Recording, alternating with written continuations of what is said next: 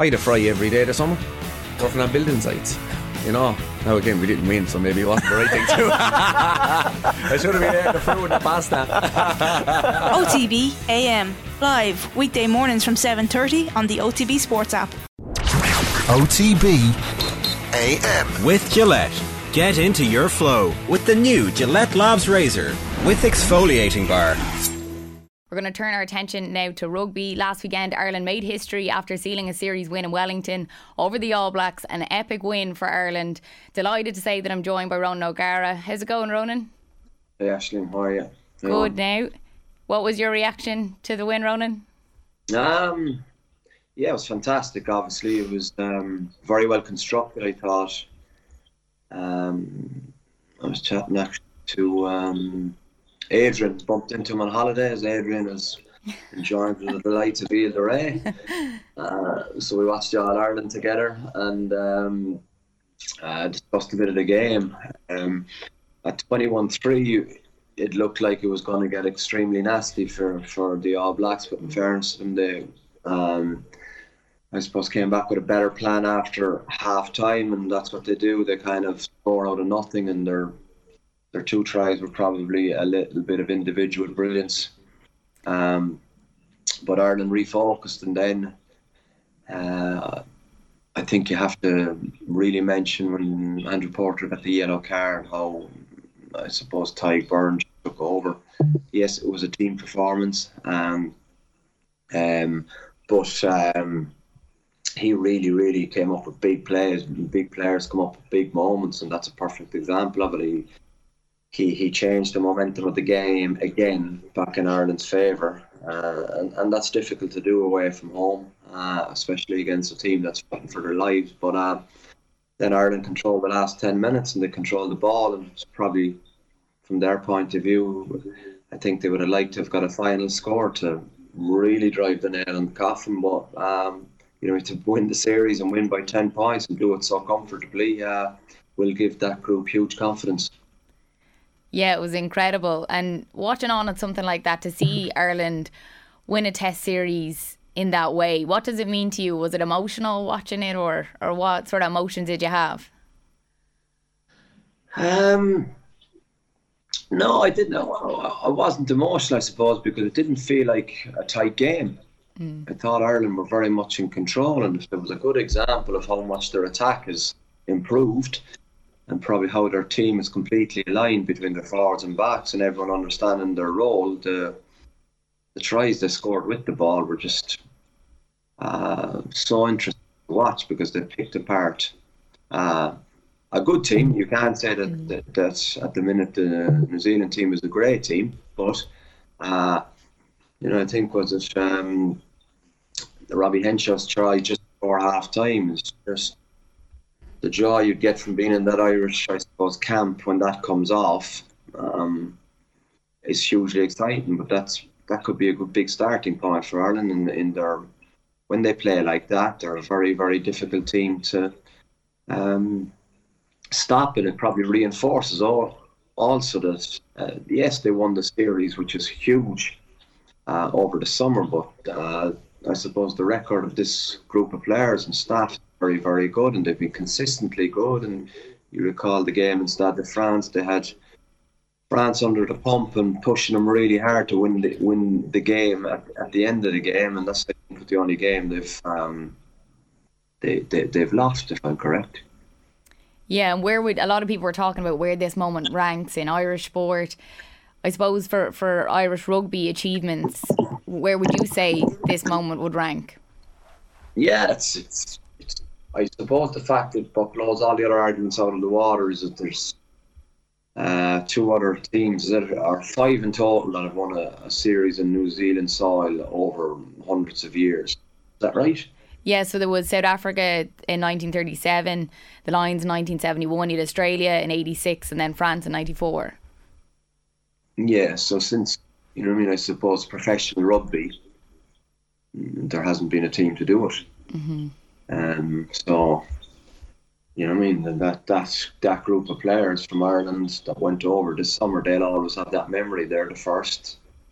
They've done it. Um, and it's great too, because it puts everything into perspective a little bit. Everyone is chasing a World Cup, but there's building blocks to be performing in a World Cup, and that's the biggest building block. That's the biggest thing when you hit the rocks, and the team will have, have rocky periods because it's another fifteen months to the World Cup, and but they look back and go, okay, well, what stood to us when we were under the pump after losing the first test in New Zealand when everyone, and it sums up sport as well, everyone was kind of ridiculing them three weeks ago and the fact that, oh, it's going to be a long, desperate, hard tour and and uh, this team is old and it's stale, and then two weeks later, oh wow, look at the way these guys play. So it's a nice little bit of reminder for the hurlers on the ditch as well that uh, sport changes very quickly, but judge a team over a consistent period of time, and I think that's why Ireland under Andy Farrell and under this group of players have been very, very good. Ronan, did you and Adrian share a cheese board last weekend? Adrian would love that. um, no, he was he was a bit off the pace now. I didn't think he, he doesn't like the all a glass of beer in the afternoon, so that's something he needs to improve on. Um, but um, no, he was doing the family man. He was kind of watching kids, watching the game, but uh, what a game of hurling too, you know. It, it was hard to keep our eye on, on the kids for that period of time, but um, uh, we didn't share a cheese board, no. I, on, you know, I'm more basics, you know, a little bit of, there wasn't even, I don't think I offered it, maybe a glass of rosé, but I don't even think I offered him that. Uh, very good. Um, we must get Adrian's perspective on that as well over the next few weeks. Uh, Ronan, could I just ask there about the um, the building blocks point that you made there? Do, do you feel now, I know, granted, we don't have the benefit of hindsight here, do, do you feel now that the win last week is, is a more significant building block for a team in a World Cup cycle than, say, a Grand Slam would have been in, in twenty eighteen into nineteen?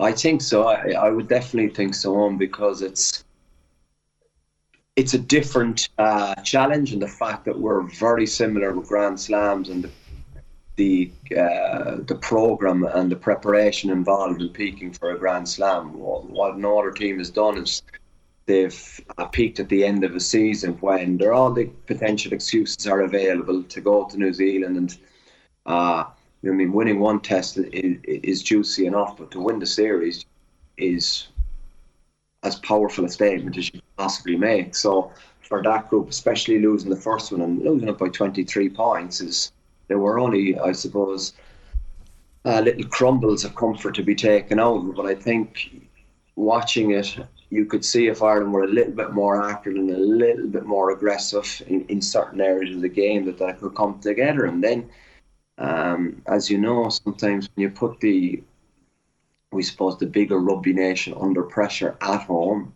um, that can cause mental problems for for that team, and that's what Ireland did in Test two. And then in Test three, what they did brilliantly is obviously they had such a big lead, because it, when it becomes a one-score game, the momentum that the the A Bs can get playing at home was huge. But the fact that they probably had a Uh, power play, a big moment, a purple patch, a big moment, that gave them the two tries, but Ireland were still ahead again, and it was five points, so the three points became another two scores. You're, you're always in a great position mentally to have that two-score cushion, and I think um, uh, Ireland did that well. But the fact that it's, you know what I mean, completely out of their comfort zone with an eleven-hour, twelve-hour time difference back home, your kind of world turned upside down, playing five games, some boys having to tog out on the Tuesday or the Wednesday night and do the bench, and it just shows, I suppose, where there's a will, there's a way, and everyone is into this kind of, I suppose,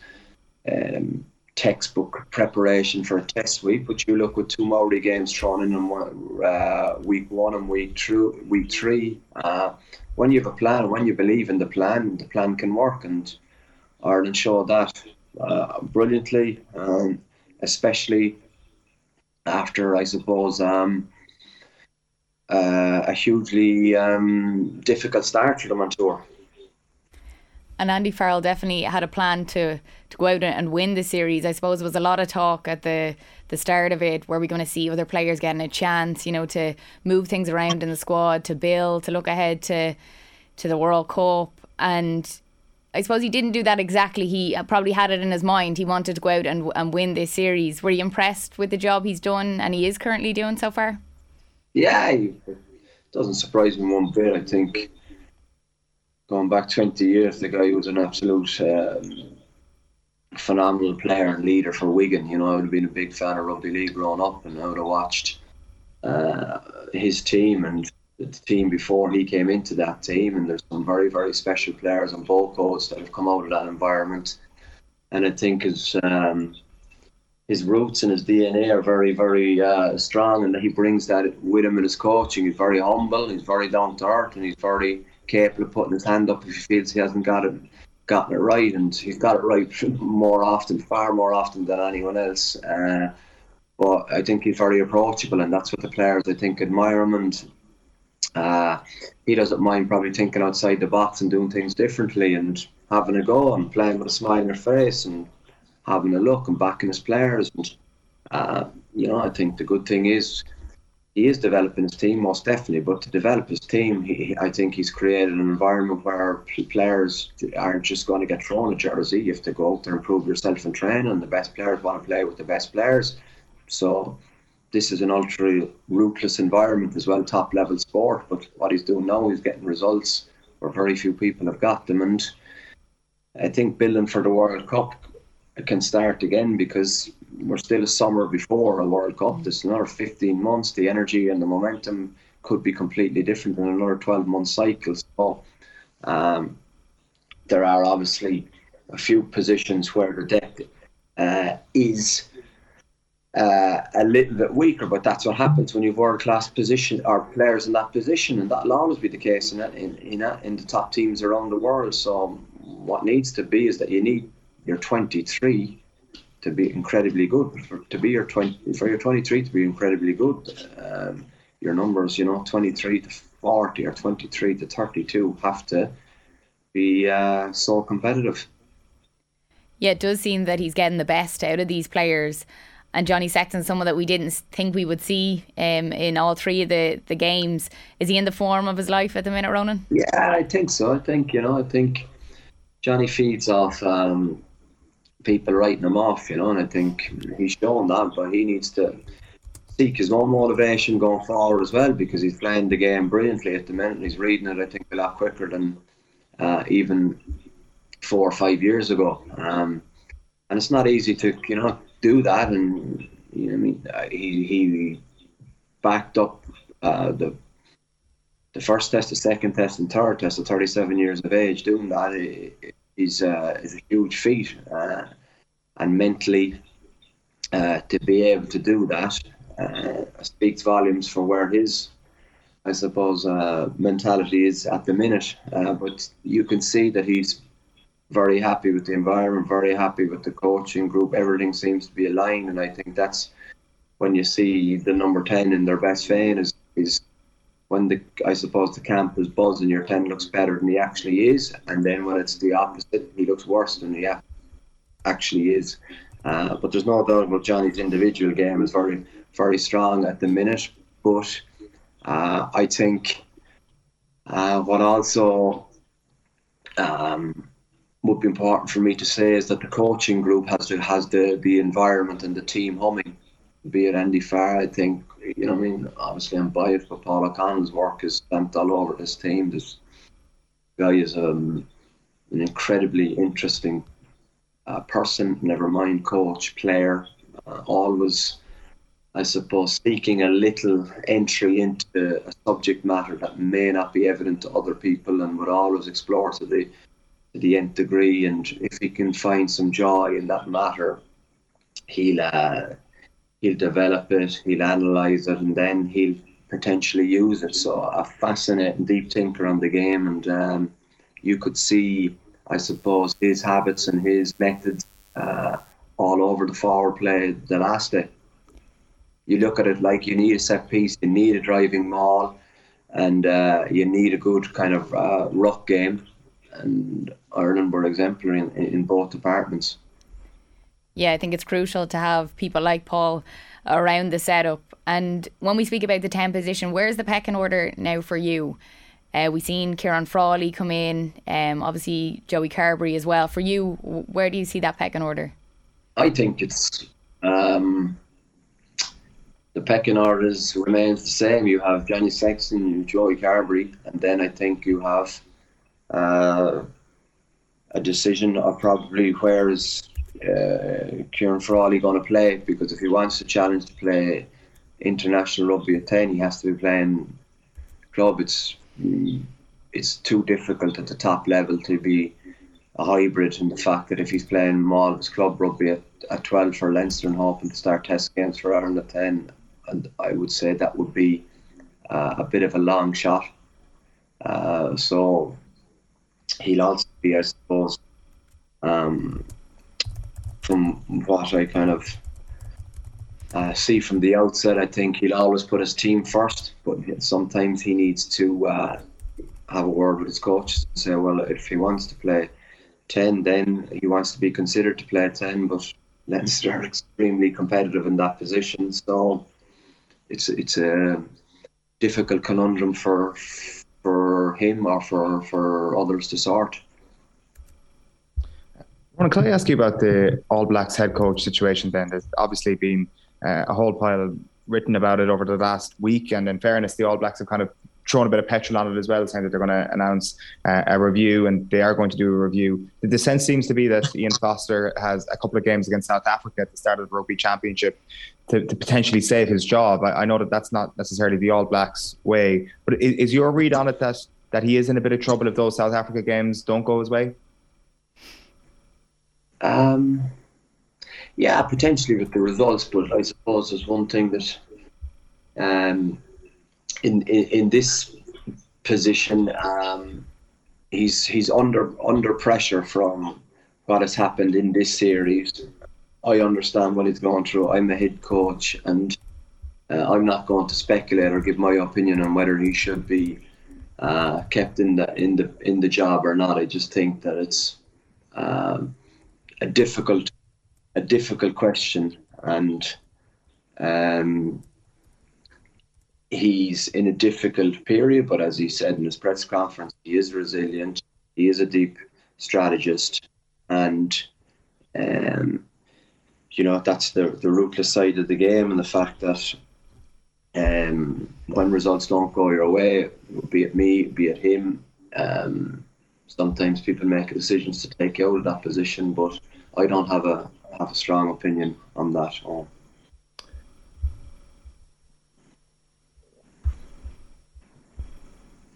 Uh, I guess just to kind of stick with that, uh, like I mean, the the idea that it all falls on the head coach probably is is not necessarily something that you could overly say either. Like I mean, the, you, you could make a, a case one way or the other. There's obviously been talk around uh, who might potentially come in. Like as a head coach in that situation, what is that pressure like? I know, just not even from your own perspective as a head coach, but even just being in New Zealand, you'll have seen the relationship between that team and the public.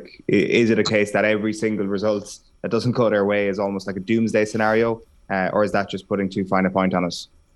Yeah, no, I, I, it's very different in there. They absolutely, uh, uh, the you know, the mood of the nation is determined by how the All Blacks play, and that and, and that still applies. Obviously, there's probably uh, a few other distractions in, in, in New Zealand, but I would not underestimate uh, um, the role that uh, the All Blacks have have on the on the mood of the nation. And uh, yeah, there's a massive focus on on, on that uh, position, but also um, that's that's what happens when you when you. go into sport and into rugby, into management. Like, you are the head coach, the assistants are completely different, and the pressure on the head coach is completely different, and that's an unwritten rule, and that that will never change. And we're aware of what happens and what happens if results don't go your way, but you have to you have to accept that, and accept that it's not a personal attack on you. This is the business, and this is what happens if you're underperforming. And you know, there's a moral contract written up um, before you sign any physical contract, that um, you know what I mean, if the boss isn't happy or if the supporters aren't happy, uh, usually it coincides with someone getting fired, and that's that's the cut and thrust of, of what managers do, what we do. And two teams that are going to hopefully perform this weekend to the best of their ability is Kerry and Galway. Will you be watching on at the All-Ireland final, Ronan? Oh, will I what? I'll be glued to it. Give us a prediction. Oh, jeez, I was hoping you weren't... Um, um, I know everyone is listening, but... Um, um, oh. It's not easy. No, it isn't easy, but it's not easier. Uh, I'll tell you next week. What, you'll tell me the prediction next week? No, I'll tell you next week why I'm uh, why I'm sitting on the fence. I've uh, okay. I have an interest. I have okay. An interest in, uh, in um, I'd be a big big fan of Pádraic Joyce, so I uh, I chat to Pádraic. So um, yeah, he's phenomenal. I'm um, I'm west of Ireland this weekend. Was was. Was Sean O'Shea wasted uh, to football? He could have been a great number ten for Munster, you'd suspect. Oh, imagine seeing that in Thomond Park. Because he'd have, he'd have twenty-eight thousand people there. How many does he in Fitzgerald Stadium? You get what, twelve, fifteen thousand on, do you? I know. If, if, if Cork are good running, you could get forty. I'm only joking. What a kick. What a kick. Oh, it was amazing. Yeah, I seen you tweeting after it. Uh, it was incredible. fifty-five metres out, a bit of a tricky wind. Yeah, just just amazing stuff. Well, it's the same too. Like, uh, for there was a little bit of um, dismay about uh, what game went to penalties. Uh, Armagh Galway. Armagh Galway, that was it. But like, it's not a lottery. People have to understand it. It's a little bit like Sean having the mental capacity at eighty minutes to be able to kick his same kick, be it the first minute or second minute or the eighty-second minute. It's this is what you prep for. This is these are the golden moments, and the the penalty shootout isn't a lottery. It's a it's a big skill. Yes, you have a goalkeeper, but usually if you commit to the kick and you put it where you want to, the green flag is raised. Well, depending on Hawkeye, but. Um, Um, so yeah, I think it's uh, it's been a really exciting um, football championship. I, I've been glued to it every weekend, and um, yeah, well, maybe I might be for the summer. We might have a new uh, football correspondent. Oh yeah, is that you, Ronan? Yes, exactly. Sorry, I shouldn't sound surprised. I have a Fela medal, Aisling. Oh yeah. Yeah. Oh, Jesus. Bishopstown. Very good. Very good. Where did you play, Ronan? Oh, corner forward. Same as me. You're corner forward. Yeah, yeah. Number thirteen. Yeah, I love it. Yeah. Um. Yeah, I was. A, I modelled myself a little bit on Mike Frank Russell. Do you know who I love? Pádraic Joyce. Loved his dummies. Yeah. He used to replicate that. Well, I used to try anyway. Well, he was a left footer, yeah? Yeah, I'm left foot. Oh. There you go now. Why Mike Frank? Mike Frank, yeah, loved him. What, what, what about him? Just made it, made Gaelic football look so easy. Yeah. Brilliant, Ronan. Well, I, I we I'd rather not wrap this conversation, but I have to. Thanks so much. Yes, yeah. Great chatting right. to you. Have a good weekend. See you guys. Bye bye. O T B A M with Gillette. Get into your flow with the new Gillette Labs razor with exfoliating bar.